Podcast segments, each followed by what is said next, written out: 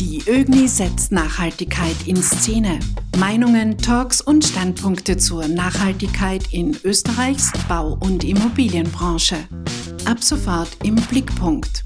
Blickpunkt, der ÖGNI-Podcast mit Geschäftsführer Peter Engert. Grüß Gott, mein Name ist Peter Engert, Geschäftsführer der ÖGNI und Initiator des Podcasts Blickpunkt.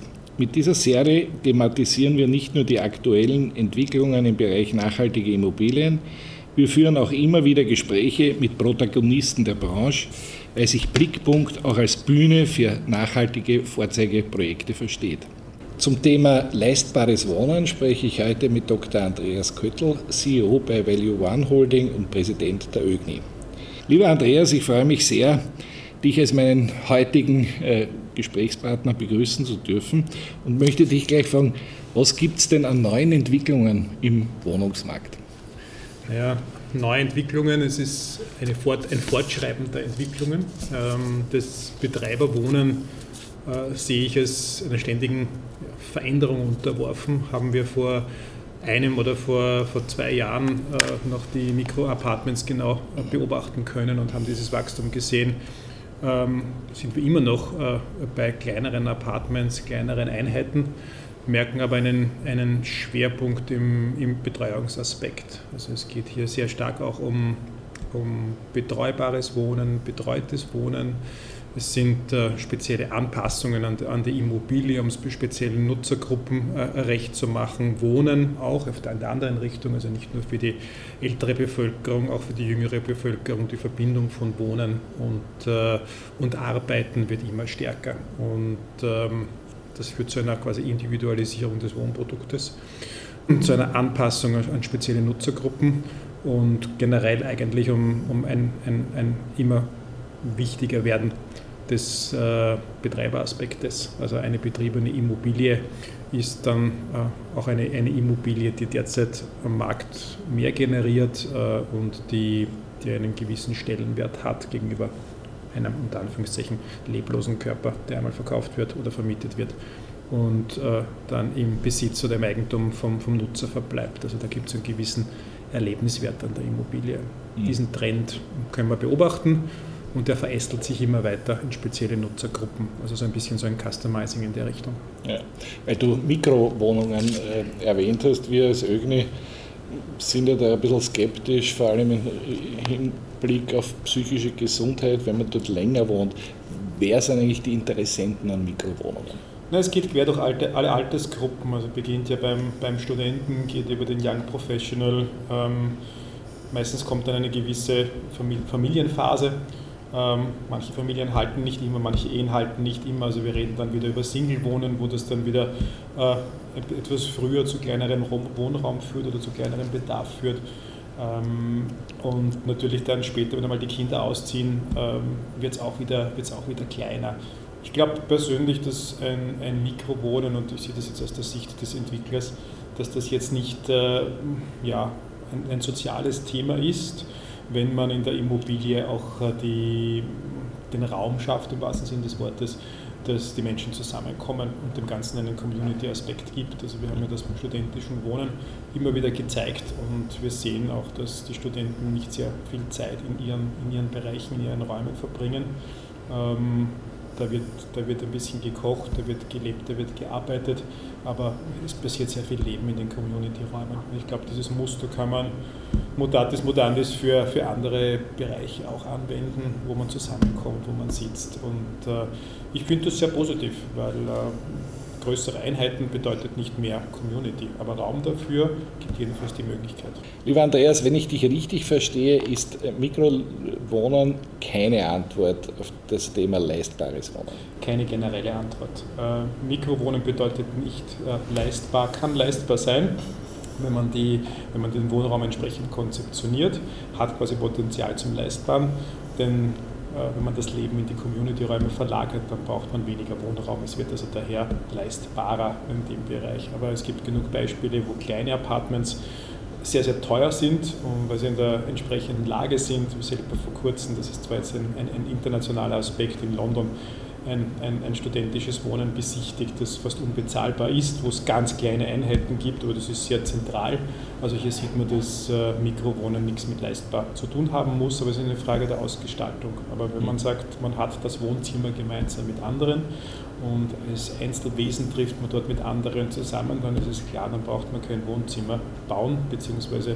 Äh, exklusiv mieten und hat damit eine deutliche Ersparnis und kommt damit in den Bereich des Leistbaren, in den Gesamtwohnkosten, auf die kommt es immer wieder an. Es ist eine Gesamtbetrachtung und nicht nur eine Quadratmeterbetrachtung.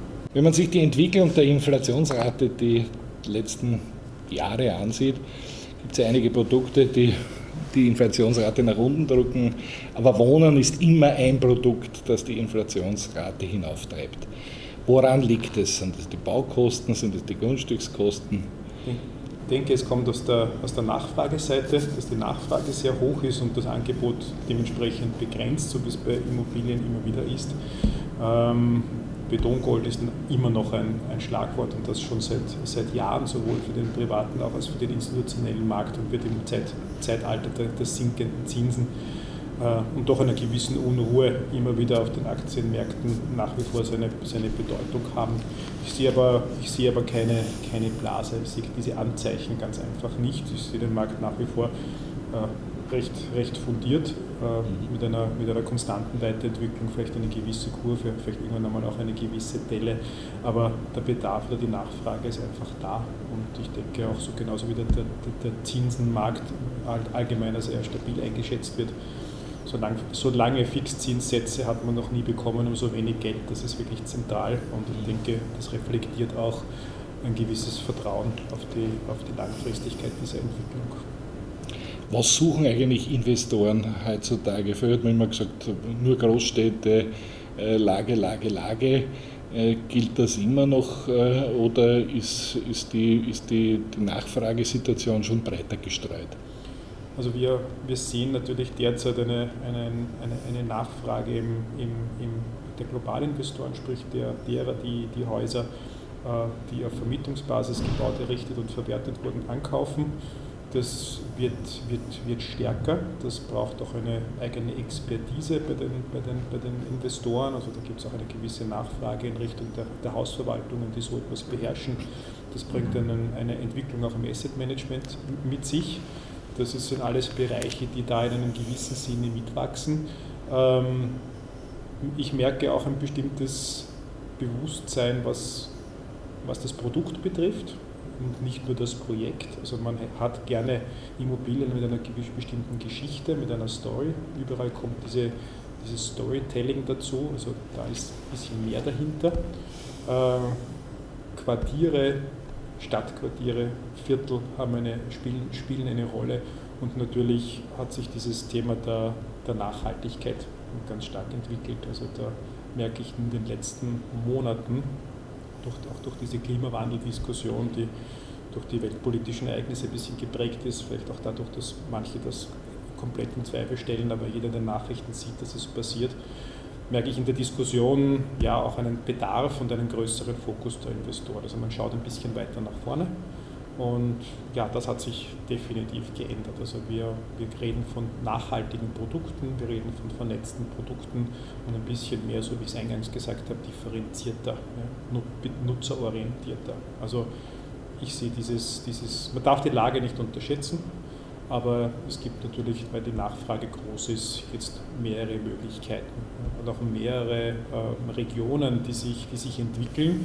und europaweit und, und österreichweit natürlich auch, wo man dann als Entwickler schon schauen muss, mit einem, Zukunfts-, mit einem zukunftsorientierten Blick, äh, wo entwickelt sich was und wo setze ich mich jetzt hin. Das heißt, ähm, es ist nach wie vor genügend Liquidität am Markt.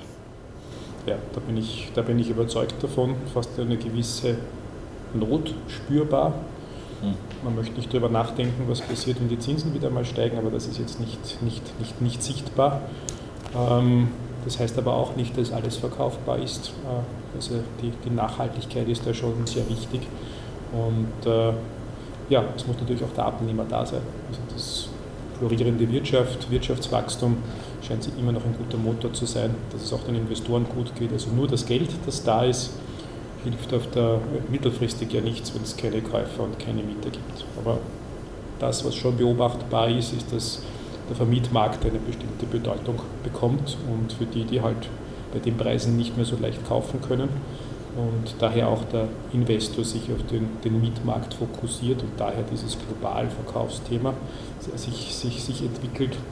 Das macht natürlich auch wieder so ein Ausweichen in Richtung Baurechte, also Baurechtsbasis, das ist ja auch ein Treiber für leistbares Wohnen oder ein Förderer für leistbares Wohnen, dass man jetzt nicht mehr auf einer Eigentumsbasis entwickelt, sondern dass man mit Baurechtsbasis arbeitet. Ja, und das ist quasi so ein, so ein Mischthema zwischen, einer, zwischen einem Wohnen, also zwischen einem frei finanzierten Wohnen und einem, einem Miet, Wohnen auf Mietbasis, ist das Baurecht. Und da hat es bei uns natürlich auch noch einen, einen gewissen Raum, wenn es darum geht, Liegenschaften von Gebietskörperschaften sei es auch von kirchlichen Institutionen oder was auch immer, für das in, in Anspruch zu nehmen, da bleibt die Substanz erhalten.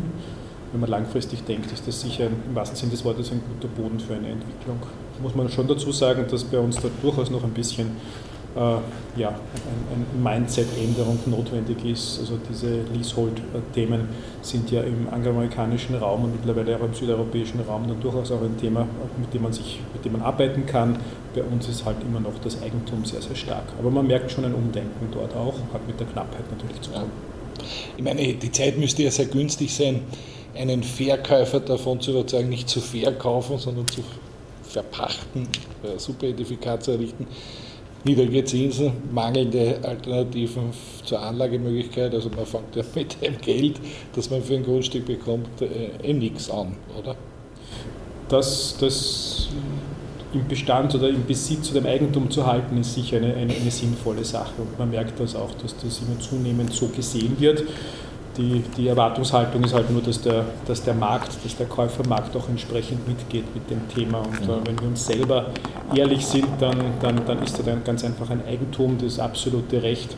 In diesem Sinne, Baurecht ist auch ein absolutes Recht, rechtlich gesehen, aber das Eigentum durchaus auch ein, noch immer noch sehr, sehr stark und mit sehr viel Emotion verbunden und äh, mit einer gewissen Ewigkeit. Und äh, das, das noch zu, zu bearbeiten, ist sicher noch eine Aufgabe auch von der Branche mhm. dass, man, dass man diesen, diesen Vorbehalt wegbekommt. Dann glaube ich, hat man wieder einiges an Reserven und kann dann, wenn die Baupreise wirklich ein bisschen sinken, was manche sagen, die das beobachten, dann kann man dann wahrscheinlich doch auch wieder leistbarer bauen. Und das ist nicht nur eine Frage des Produktes oder der Förderung, sondern auch eine der rechtlichen Konzeption. Wir stehen ja nun einen Monat vor einer äh, nicht unentscheidenden Nationalratswahl, äh, unverhofft. Leistbares Wohnen ist in vielen Parteiprogrammen ein Thema. Wie würdest du das definieren? Also ich würde beim leistbaren Wohnen weggehen von dem Quadratmeter-Thema und sagen, das ist jetzt ein bestimmter Quadratmeter Zinsmietsatz, den, man, den ich mir erwarte oder ein bestimmter Kaufpreis. Ich glaube, bei der Leistbarkeit muss man überlegen, bei dem, was Immobilien derzeit können oder können können, können die, das gesamte Haushaltseinkommen zu betrachten und das Umfeld und zu schauen, wenn ich jetzt eine neue Immobilie anbiete, die einen Mobilitätsanteil hat, die eine gute Infrastrukturanbindung hat, die zum Beispiel das, das Arbeiten auch im, im, in der Immobilie ermöglichen, dann fallen so viele Haushaltspositionen weg, dass plötzlich diese Immobilie leistbar wird. Also allein wenn ich ein Auto brauche, aber nur eine niedrige Miete habe, habe ich noch kein leistbares Wohnen. Also das äh, erwarte ich mir, abgesehen von ein paar anderen Dingen, natürlich auch von, von, von einer neuen Regierung oder von einer Politik, dass sie ein Gesamtbild hat, dass sie nicht nur sagt, das sind ein paar das ist ein bestimmter Eurosatz und ab dann ist es für mich leistbar, sondern dass man sagt, dieses, dieses, dieses Objekt äh, hat eine bestimmte Auswirkung und hat eine, ein, ja, hat eine, eine sozusagen, ist, ist politisch erwünscht, weil es zum Beispiel auch ein, ein Mobilitätsthema löst und in sich löst. Und äh, nicht nur durch die Anbindung an öffentliche oder durch U-Bahn-Bau, sondern auch durch schlaue Mobilitätssysteme. Und das Gleiche kann man auch dazu sagen, im gleichen Atemzug eigentlich ist das energetische Thema. Also auch hier können wir, kann man sehr viel bewegen, kann man sehr viel machen. Dezentralisierung, äh, Energieerzeugung am Grundstück, so wie es durchaus jetzt schon üblich ist. Man braucht nur den Fokus drauf legen und auch schon hat man dadurch schon das Haushaltseinkommen entlastet und die Immobilie leistbar gemacht. Was nutzt es mir, wenn ich eine niedrige Monatsmiete bezahle, aber dann äh, ein, ein, ein, zweifaches oder ein dreifaches der Heizkosten herausblase und dort eben möglicherweise eine niedrige Bauqualität wieder kompensieren muss. Also dann braucht man eine, eine Gesamtsicht der Dinge, eine umfassende und daraufhin sollten auch die gesetzlichen Regelungen ausgerichtet sein. Man kann so etwas durch zum Beispiel mit zertifizierungsähnlichen Modellen auch betrachten und äh, messen diese Bereiche und in die Richtung sollte es gehen, gesamtheitliche Sicht, aber objektivierbar. Also das heißt, ähm, wir fordern ja schon lang, Mieten nicht nur als Kaltmiete zu sehen, sondern als Warmmiete, also inklusive der Betriebskosten. Du definierst die Betriebskosten dann noch viel weiter, ergänzt um einige Dienstleistungen, die eigentlich zum Wohnen für dich dazugehören.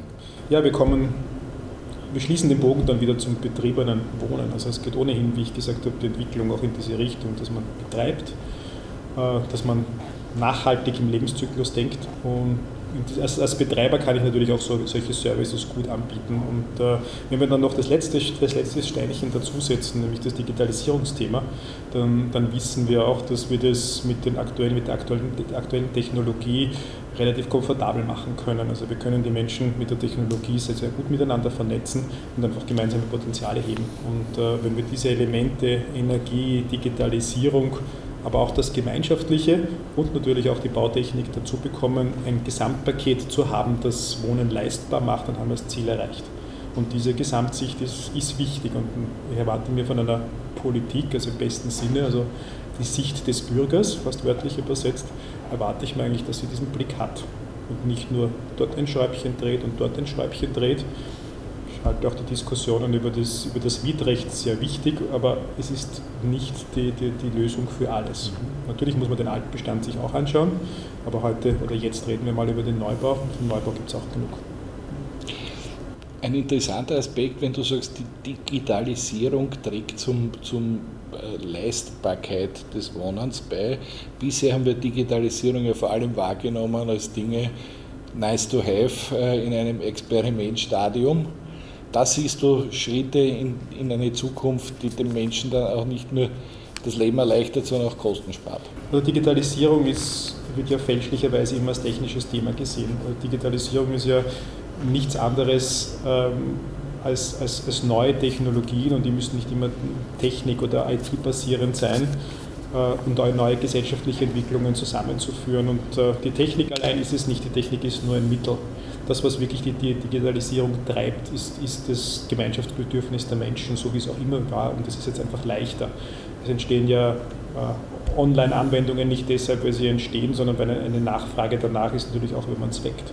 Und wenn man Digitalisierung richtig sieht, nämlich als Gradmesser für einen gesellschaftlichen Wandel, der einfach passiert, in, einer, in einem Umfeld, wie wir es im Moment haben, ähm, mit einem immer noch ständigen Wirtschafts-, stetigen Wirtschaftswachstum, äh, dann äh, kann das sehr wohl zur, zur, zur Leistbarkeit beitragen. Aber ich möchte einfach weg davon, dass man ein Haus äh, ja, durchtechnologisiert mit äh, Biometrie und ähnlichen Dingen und glaubt, dass man deswegen digitalisiert hat. Man muss sich fragen, warum mache ich das, wofür mache ich das und was, trägt, was bringt es dem Nutzer.